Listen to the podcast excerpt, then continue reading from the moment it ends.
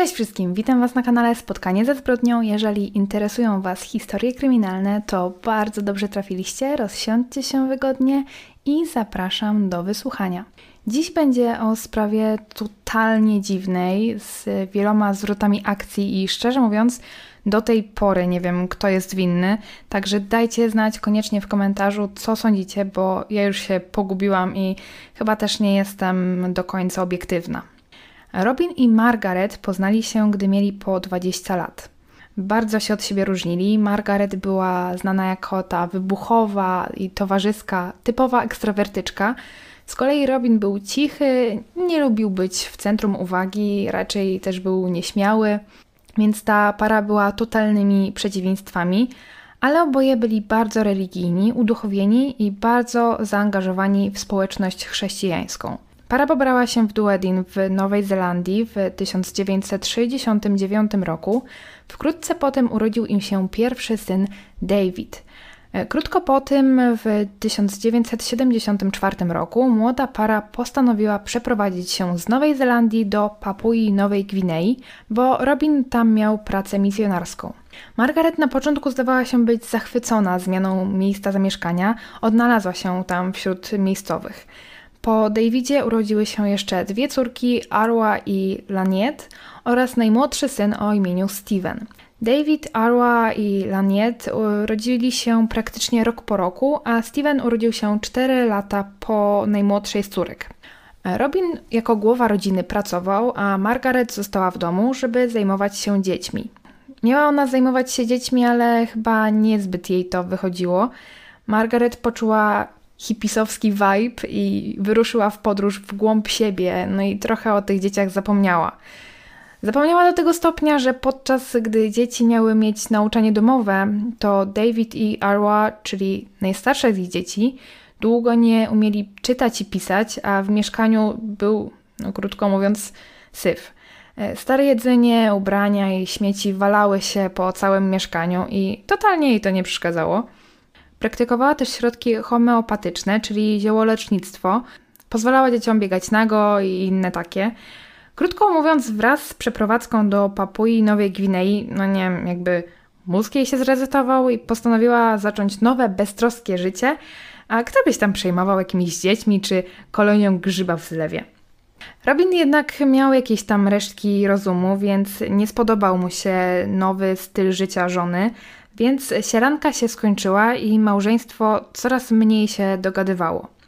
Margaret początkowo chciała jakoś rozwiązać te problemy, poszła do znajomego psychiatry, który miał porozmawiać osobno z każdym z członków rodziny, a potem miał przygotować jakiś plan, który rodzina Bain miała wcielić w życie. Pani psychiatra przyszła więc do domu rodziny i mina jej trochę zrzedła. Widząc ten cały chaos, lekarka już wiedziała, że proces pomocy będzie znacznie dłuższy i bardziej skomplikowany niż się tego początkowo spodziewała. Margaret zdawała się najbardziej przejmować tym, że nie będzie miała kontroli nad dziećmi, bo gdy podrosną, to ojciec będzie większym autorytetem. Najstarszej córce nie podobało się to, co się dzieje w domu.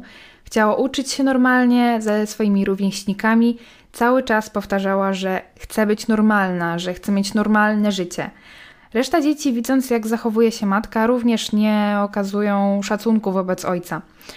Lekarz psychiatra rozmawiała z Robinem i zauważyła w rozmowie z nim, że wydaje się być przytłoczony, że Margaret owinęła go sobie wokół palca i zmanipulowała, a on w końcu się temu poddał. Co do stanu mieszkania, w którym cała rodzina przebywała, to lekarz zalecił, żeby grupa profesjonalistów zajęła się tym, żeby jakoś doprowadzić ten e, dom do stanu używalności. Nie wiem, czy faktycznie tak się stało, bo rodzina dwa tygodnie później postanowiła wrócić do Dunedin w Nowej Zelandii, gdzie mieszkali wcześniej. Podobno wspólnie ustalili, że tak będzie dla nich najlepiej. Wrócili do Nowej Zelandii, żeby ratować rodzinę i mocno w to wierzyli, że tak też się stanie, ale coś poszło nie tak. Dzieci wychowywały się w innym otoczeniu i ciężko było im przystosować się do zupełnie innej kultury, która panuje w Nowej Zelandii. Robin nie mógł też znaleźć stabilnej pracy. Były momenty, kiedy Robin był bezrobotny. Wtedy Margaret w jakiś sposób dorabiała, żeby utrzymać rodzinę. co delikatnie mówiąc nie podobało się jej, że to ona, a nie mąż, musi utrzymywać rodzinę. Czuła się też zaniedbywana, zarówno przez rodzinę, jak i przez Kościół. Bo mimo próśb z ich strony o jakieś wsparcie, nie dostali jakiejkolwiek pomocy. Margaret strzeliła focha w pewnym momencie i wyniosła się do przyczepy kempingowej, żeby tam mieć święty spokój, żeby mogła w samotności przeżywać swoją duchową podróż bez zrzędzenia domowników nad jej uchem. Chciała świętego spokoju, więc wyniosła się do przyczepy, ale w przyczepie poczuła się odizolowana. No i weź tu dogódź kobiecie. Zaczęła więc pisać pamiętnik, w którym pisała o przebiegu swojego dnia i o swoich przemyśleniach dotyczących jej życia, w tym też małżeństwa. Pisała tam, że była nieszczęśliwa, że Robin nie starał się jej zaspokajać, e, nie starał się zaspokajać jej potrzeb. Do tego w sumie aż tak wielkiego świętego spokoju to ona w tej przyczepie nie miała, bo co chwilę przychodziły do niej jej dzieci. Po pół roku stwierdziła, że ona już ma tego dosyć, że wymięka i przyprowadza się z powrotem do domu. Ale żeby nie było tak łatwo i przyjemnie, to tym razem kazała Robinowi przeprowadzić się do tej przyczepy. Jakoś tak w międzyczasie wyszło, chyba w takiej sytuacji było to nieuniknione, że zdecydowali się na separację. W tamtym momencie też wpisy w pamiętniku Margaret przybrały nieco bardziej mroczną postać. Zaczęła źle pisać o swoim mężu, o dzieciach, przyjaciołach, a nawet o znajomych z kościoła pisała, że są bezwartościowi i że to potomkowie szatana. Nazywała ich synami Belial, co w tekstach hebrajskich jest tłumaczone jako ludzie bezwartościowi. Margaret odnosiła się do Belial tak często, że nawet zaczęła go pieszczotliwie nazywać Bell. I tak na przykład, gdy Margaret poszła do siostry na obiad, to potem pisała w pamiętniku, że całe jedzenie było przesiąknięte Bell. Jej dzieci też były tym przesiąknięte, a jej mąż Robin to już w ogóle zło wcielone. Margaret nawet miała w pamiętniku specjalną sekcję, gdzie oceniała swoich najbliższych, który ma najwięcej szatana w sobie. Na miejscu pierwszym był nie kto inny jak jej mąż Robin. A na ostatnim, czyli najmniej przesiąknięty złem, był jej najstarszy syn David. Był najmniej przesiąknięty złem, bo też po powrocie do Nowej Zelandii nie zaklimatyzował się za bardzo, nie mógł znaleźć sobie znajomych, więc przez pierwszy rok po powrocie no, nie radził sobie najlepiej w nowym otoczeniu. Po roku pobytu w Nowej Zelandii poszedł do chóru. I jakoś jego życie towarzyskie zaczynało się rozkręcać, ale jednak w dalszym ciągu zachowywał się trochę dziwnie. Przez sytuację w domu, przez to, że czuł się niezrozumiany, jak już znalazł sobie znajomych, to był jak taka pijawka, która przysysa się i nie chce puścić. Kilka dziewczyn nawet odstraszył swoim obsesyjnym zachowaniem, a jak już przyprowadził jakąś dziewczynę do domu, to albo uciekała w popłochu, albo kulturalnie panienka mówiła, że zostawiła żelazko na gazie, a później okazywało się, że dziewczyna ma tak napięty grafik, że mogłaby znaleźć sobie czas na spotkanie za jakieś e, nigdy. To nie tyczyło się tylko koleżanek Davida, tylko różnych znajomych rodzeństwa. Dzieci mówiły, że po prostu nie czuły się bezpiecznie w tym domu. Żeby tego było mało, David zwierzył się swojej koleżance, że miał fantazję z napaścią na tle seksualnym, a miał tę fantazję związaną z dziewczyną, która mieszkała po sąsiedzku. A że ta sąsiadka często wychodziła pobiegać, to David stwierdził, że ta jego fantazja będzie łatwa do zrealizowania. Ba, on nawet wymyślił cały plan, co zrobić, jak zrobić alibi, bo pracował jako osoba roznosząca gazety, więc zrobiłby to w trakcie pracy. Od roku 92 do 94 działo się w tej rodzinie coraz grubiej. Robin miał już dosyć, więc powiedział adios i wyjechał przyczepą z terenu domu rodzinnego i mieszkał na parkingu przy szkole, w której pracował. Jednak mimo wszystko wydawał się być szczęśliwy, kochał życie, po prostu dobrze się bawił. Tak wydawało się ludziom, którzy nie mieli z nim jakiegoś głębszego kontaktu, głębszej relacji. Jego bliżsi koledzy mówili, że często bywał przygnębiony, tak jakby miał stany depresyjne. Z jednej strony wydawał się być dobrym nauczycielem, który na każdym kroku motywuje swoich uczniów, a z drugiej strony były głosy, że zachęcał uczniów do złego zachowania, Latorośle Robina i Margaret też były trochę zagubione w tym wszystkim. Gdy rodzice się rozstają, bo oni w zasadzie się nie rozwiedli, gdy rodzice się rozstają, e, nadchodzi taki moment, że dzieci są w cudzysłowie zmuszone do tego, żeby wybrać, czy są po stronie matki, czy po stronie ojca. Robin po swojej stronie miał tylko jedno z piątki dzieci, Laniet. Kiedy Robin się wyprowadził, Laniet stała w obronie ojca, kiedy mówili źle na jego temat. W końcu doszło do tego, że nie mogąc wytrzymać tej napiętej atmosfery, wyprowadziła się z domu. Próbowała zdobyć zasiłek, ale z racji tego, że nie była pełnoletnia, rodzice musieli podpisać w związku z tym jakieś dokumenty.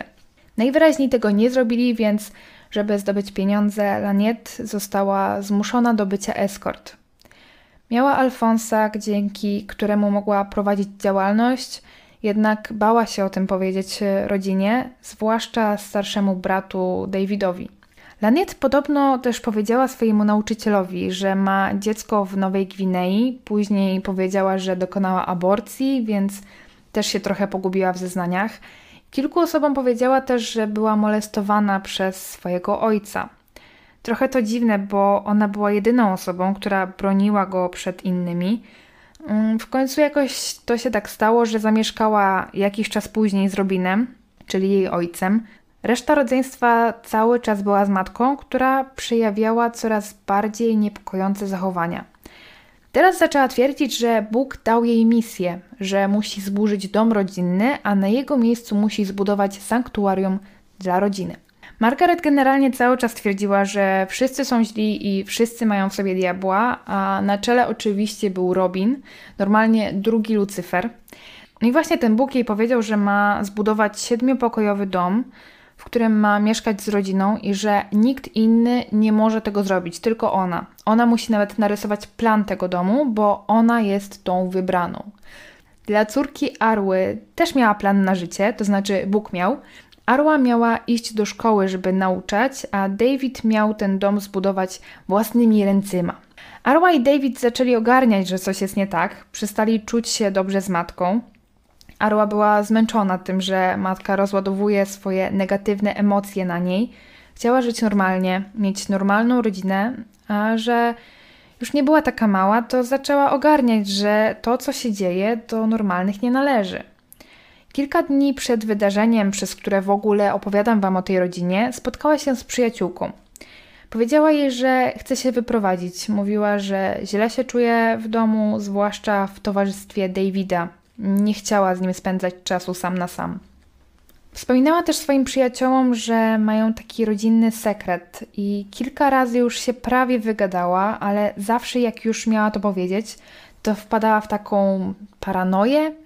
Mówiła, że nie może tego opowiedzieć, bo rodzina i David ją usłyszą i ucinała temat. W końcu Laniet zdecydowała się porozmawiać z rodzicami o tym, co robi, czy też robił jej ojciec – no i teraz przenosimy się do 20 czerwca 1994 roku. To był weekend. Przyczepa stała na tyłach posiadłości, bo David przekonał Robina i Laniet, żeby przyjechali do domu, bo mają jakieś spotkanie rodzinne. No i weekend zapowiadał się całkowicie normalnie. Robili coś na dworze, poszli na polar plunge, czyli na nasze takie powiedzmy morsowanie, e, bo w Nowej Zelandii była wtedy zima, bo oni tam mają wszystko na odwrót, nawet chodzą do góry nogami. No nieważne. W niedzielę wieczorem David poszedł spać około 20.30, a rodzice nie spali, bo oglądali film.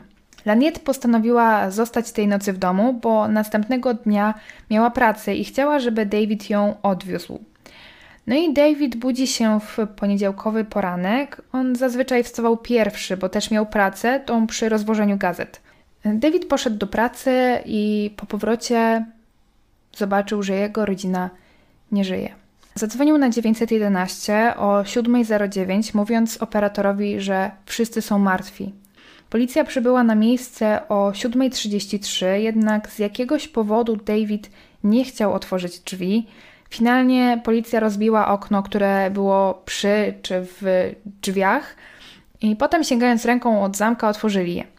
Właściwie mieli trochę problem z otwarciem tych drzwi, bo coś tam się w tym korytarzu wydarzyło, coś się przewróciło i zablokowało te drzwi. No ale w końcu, w końcu im się udało i znaleźli też Davida. Leżał w pozycji embrionalnej i krzyczał, że wszyscy nie żyją. Jeden policjant został z Davidem, a drugi poszedł sprawdzić resztę domu, bo szukając Davida nie natknęli się na żadne zwłoki. W sumie, pomijając fakt, że dom był trochę zdemolowany, to wyglądał normalnie. Nawet na stole leżała poranna gazeta. Pierwsze ciało znaleziono w salonie, naprzeciwko pokoju Davida i było to ciało jego ojca Robina, który miał jedną ranę postrzałową na lewej skroni. Laniec znaleziono w jej łóżku pod kołdrą. Ona była postrzelona trzy razy w głowę, później znaleziono również Margaret, również w swoim łóżku. Ona z kolei miała ranę postrzałową nad okiem. Kiedy zeszli na dół, znaleźli Arłę, która miała dwie rany postrzałowe w głowę. Zaczęto więc szukać Stevena, najmłodszego z rodzeństwa. Początkowo policjanci myśleli, że drzwi w sypialni Margaret to garderoba, bo tak często się dzieje, ale okazało się, że są to drzwi prowadzące do innego pokoju, w którym był też Steven.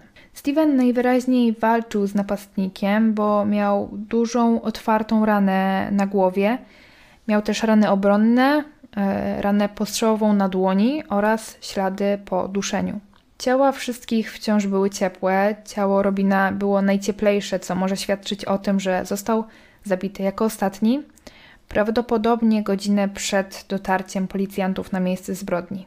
Oprócz tego praktycznie cały dom był we krwi, nawet w łazience była krew, a w łazience żadnego ciała nie znaleziono.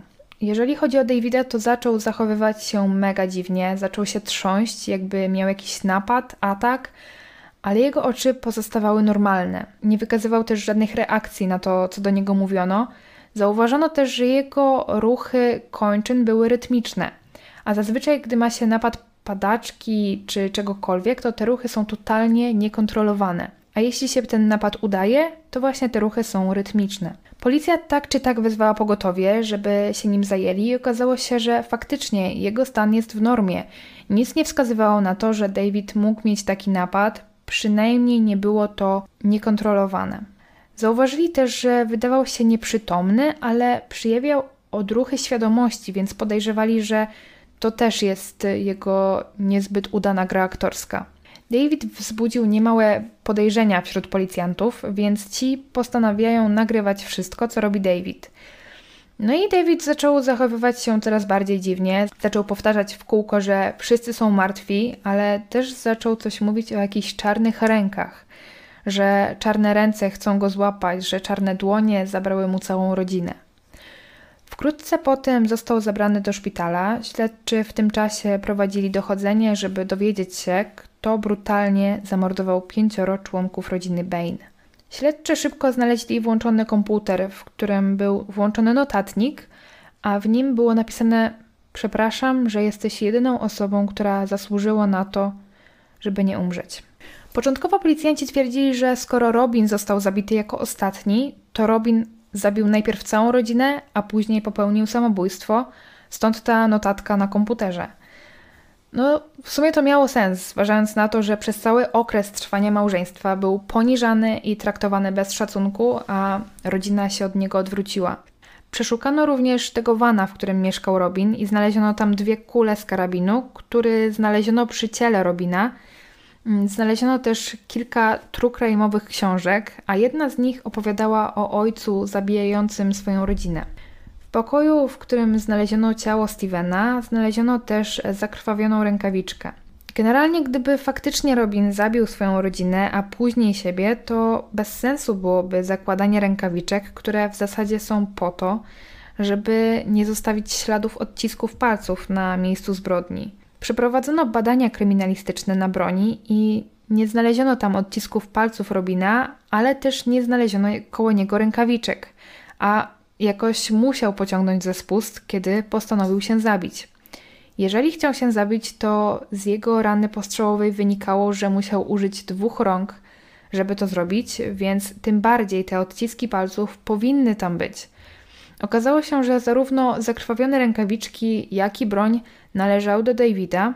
W jego pokoju znaleziono około 100 sztuk amunicji. Postanowiono więc przesłuchać Davida.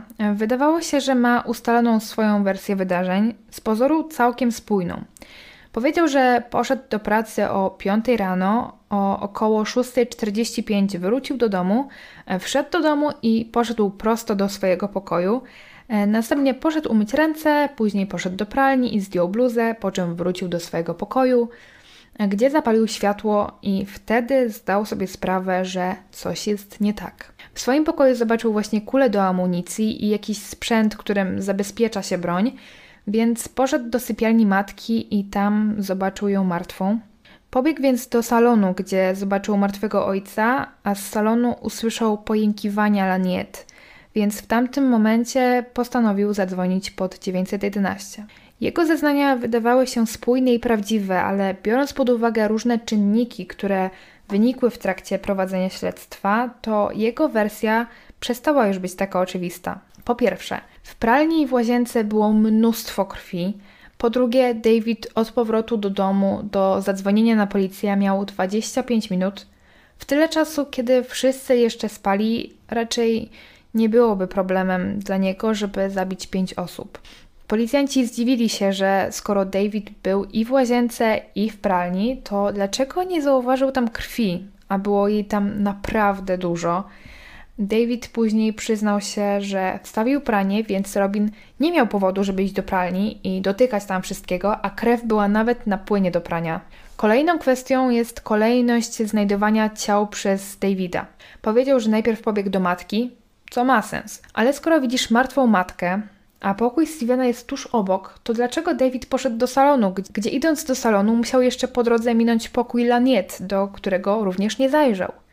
Następną sprawą jest to, że zgodnie z zeznaniami Davida zadzwonił on na numer alarmowy po tym, jak zobaczył martwych swoich rodziców i słyszał pojękiwania Leniet, która być może jeszcze żyła, ale zamiast pójść sprawdzić, czy żyje, nie sprawdził. E, nie sprawdził też, co się dzieje z Arłą i Stevenem, a zadzwonił pod 911 i krzyczał, że wszyscy nie żyją. Po wykonaniu badań okazało się, że krwawe odciski palców na karabinie pasowały do odcisków palców Davida. Cztery dni po morderstwie David został aresztowany. W ciągu tych czterech dni też działy się dziwne rzeczy. David mieszkał z ciotką. Znów cały czas mówił coś o czarnych rękach, ale też spędzał dużo czasu na urządzaniu pogrzebu dla swoich bliskich. Nie dopuszczał do zdania nikogo, jeżeli chodzi o pogrzeb i o całą otoczkę z tym związaną, typu forma oddania hołdu czy muzyka. W ciągu tych czterech dni Davida odwiedził jego przyjaciel wraz z ojcem. I wtedy też zachowywał się mega dziwnie, nie chciał się nawet na nich patrzeć, a co dopiero rozmawiać. Odpowiadał bardzo zdawkowo i gdy mówił, patrzył w ścianę. Przyjaciel Davida wraz z ojcem stwierdzili, że w takim razie sobie pójdą, a na odchodne powiedzieli coś w stylu do zobaczenia na pogrzebie. Na co David powiedział, że on nie idzie. Zdziwiło ich to, bo więc zaczęli się dopytywać, że no jak to, nie idziesz na pogrzeb własnej rodziny? Tak się angażujesz w przygotowania na pogrzeb i na niego nie idziesz? Na co on powiedział, no wiesz. I to wszystko. I, i to był jego cały komentarz.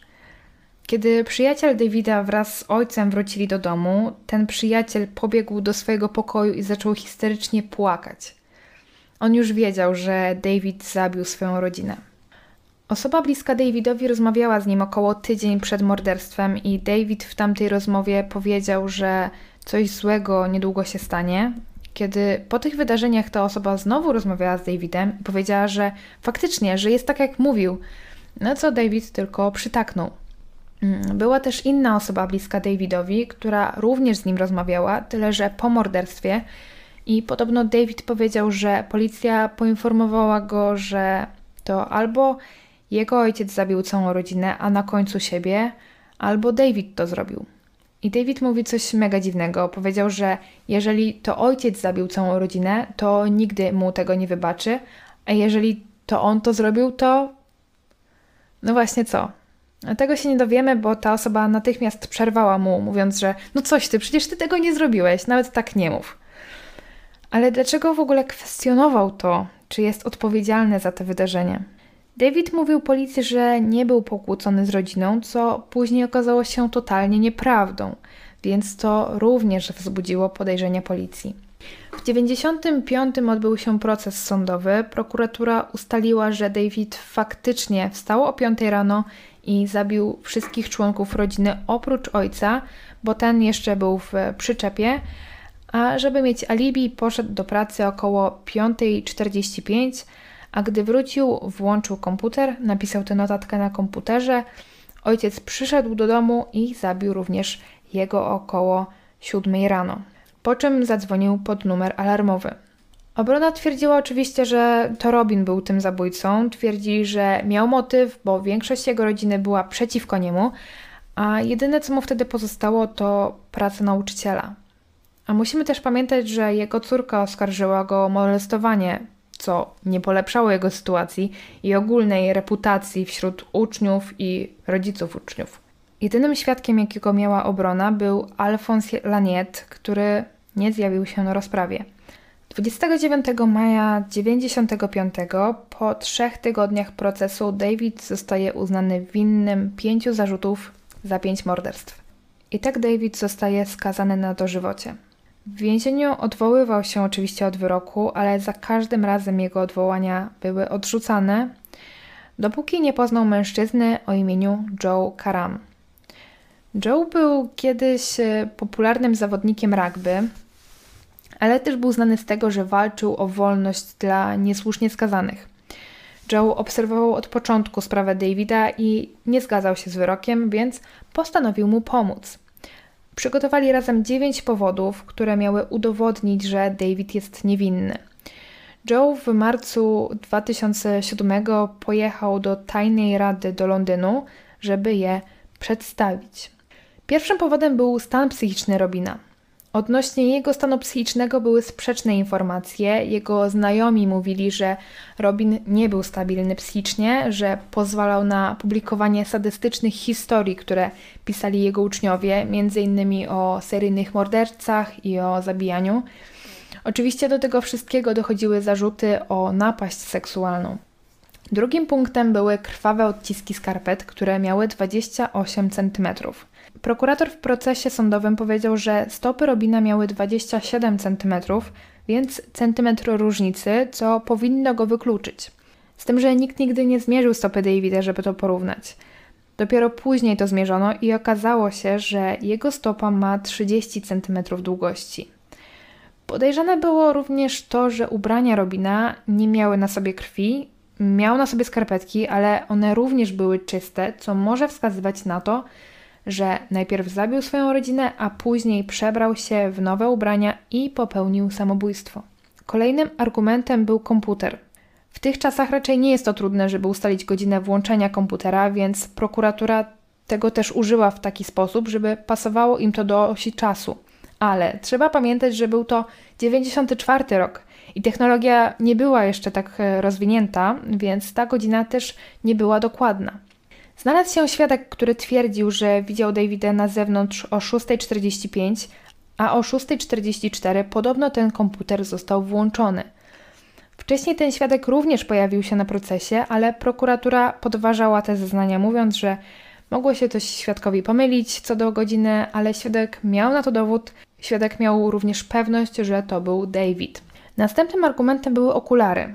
David w dniu morderstwa, kiedy był w takim amoku, wspominał coś o okularach. Okazało się, że faktycznie znaleziono je w jego pokoju, ale bez jednego szkła. Szkło znaleziono w pokoju Stevena i założono, że skoro Steven miał na sobie ślady walki, to podczas bójki to szkło zostało rozbite czy w jakiś sposób wypadło. W rzeczywistości to szkło znalezione w pokoju Stevena leżało gdzieś w kącie zakurzone, co wiadomo, świadczy o tym, że leży tam już jakiś czas, a prokuratura przedstawiła to, jakoby to szkło leżało na środku pokoju niedaleko ciała Stevena. Okazało się też, że okulary znalezione w pokoju Davida należały do Margaret.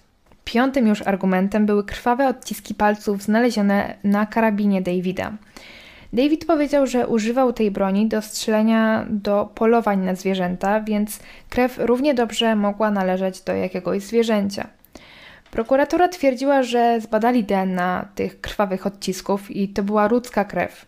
Jednak próbka była pobrana z jednej części tego karabinu i to były też inne odciski palców, a gdy zbadano to ponownie już po procesie z innej części karabinu, okazało się, że krew nie należy do człowieka. Kolejnym argumentem było to pojękiwanie Laniet, które słyszał David. Prokuratura w procesie twierdziła, że Laniet została zapita jako przedostatnia, dlatego jeszcze wydobyła z siebie jakieś odgłosy. Jednak po śmierci z ciałem dzieją się różne dziwne rzeczy. Wydaje mi się, że widziałam kiedyś na Instagramie pani z domu pogrzebowego, jak udostępniła filmik, jak osoba przygotowująca zwłoki naciska na jakiś punkt na ciele, bodajże to było gdzieś w okolicy szyi, a z ciała nieboszczyka wydobył się jakiś dziwny i mega creepy dźwięk. Więc tutaj również prokuratura mogła się mylić, bo to, że David to usłyszał, nie znaczyło, że Laniet została dopiero co postrzelona. Tajna Rada stwierdziła, że doszło do pomyłki sądowej i że ponownie otworzą sprawę Davida, ale do czasu rozstrzygnięcia David ma pozostać w więzieniu. No bo wiadomo, to wszystko jest wątpliwe, on wciąż może być niebezpieczny. Ale z jakiegoś powodu 15 maja 2007 roku David został wypuszczony za kaucją. Ponowny proces odbył się w Christchurch. Prokuratora twierdziła, że David jest oczywiście winny, że ślady walki Stevena pokrywały się z ranami, które miał wtedy David, a których nie umiał w żaden sposób wytłumaczyć. Twierdzili też, że David próbował zatuszować dowody zbrodni w pralni. Generalnie część dowodów została zniszczona, a trzy tygodnie po morderstwie rodziny dom został spalony, więc jeżeli tam były jakieś dowody obciążające, czy to Davida, czy to Robina, to i tak nie było już do nich dostępu. Generalnie faktem jest, że ciało Robina potraktowano po prostu źle w transporcie y, z domu do kostnicy. Jego ręce nie były dobrze zabezpieczone. Zlecono badanie pozostałości po wystrzele, w sensie tego, czy na jego dłoniach były jakieś ślady prochu, ale zlecono to za późno. Oczywiście wynik wyszedł negatywny z trzech powodów. Albo tych śladów nigdy nie było, albo wykonano badanie za późno, albo pozostałości nie było przez zły transport zwłok Robina. Po kilku godzinach obrad 6 marca 2009 roku jury ogłosiło werdykt. David został uznany za niewinnego po 13 latach więzienia. Oczywiście spotkało się to z ogromnym szumem w mediach. Część ludzi cieszyła się jego szczęściem, a część była wręcz wściekła, że tak się stało. Wiele ludzi zaczęło też kwestionować, czy to jury było na pewno obiektywne wobec Davida, a złożyło się na to kilka powodów. Kilka, kilku członków jury podeszło do Davida po procesie, żeby uścisnąć mu dłoń i pogratulować, po czym poszli na jakąś imprezę, żeby to świętować. Z kolei dwóch innych podczas procesu pisało do siebie notatki i po cichu się śmiali, nie zwracając kompletnie uwagi na to, co dzieje się dookoła. Także tutaj już tę ocenę stronniczości czy bezstronniczości pozostawiam Wam. Oczywiście po procesie wystąpiono też o odszkodowanie dla Davida za te 13 lat w więzieniu. David nie kwalifikował się do odszkodowania, bo był uznany, jakkolwiek by to nie brzmiało, za prawie niewinnego, a żeby kwalifikować się do odszkodowania, musiałby mieć dowód, który w 100% udowadnia jego niewinność. Joe tym razem również wkroczył do akcji i wyruszyli do Kanady, gdzie uznano go za niewinnego. Jednak gdy wrócił z tym wyrokiem z powrotem do Nowej Zelandii, tamtejszy minister sprawiedliwości stwierdził, że sędziowie z Kanady się mylili i tego odszkodowania nie dostał. Znaczy, no w sumie dostał 900 e, tysięcy dolarów, ale technicznie rzecz biorąc, to nie jest odszkodowanie. Nie wiem, być może to jest tylko część odszkodowania i szczerze mówiąc, nie wiem, czy jeszcze walczą o odszkodowanie dla Davida. Z racji tego, że nie można dwa razy karać za to samo, to nawet gdyby prokuratura teraz znalazła jakiś dowód na winę Davida, to on już nie może iść do więzienia za cokolwiek związanego z morderstwem jego rodziny. Także dopóki David będzie przykładnym obywatelem, to do więzienia nie wróci. To już wszystko, co dla Was dzisiaj przygotowałam. Dajcie koniecznie znać, czy może słyszeliście o tej sprawie, czy jest dla Was zupełnie nowa. Koniecznie też dajcie znać, co myślicie na temat tej historii, bo przyznam się, że ja nie wiem, kto tu jest winny przez te ciągłe zwroty akcji. Tymczasem bardzo dziękuję Wam za wysłuchanie. Zapraszam też do sprawdzenia moich poprzednich odcinków, a teraz życzę Wam miłego dnia, tudzież wieczoru i do usłyszenia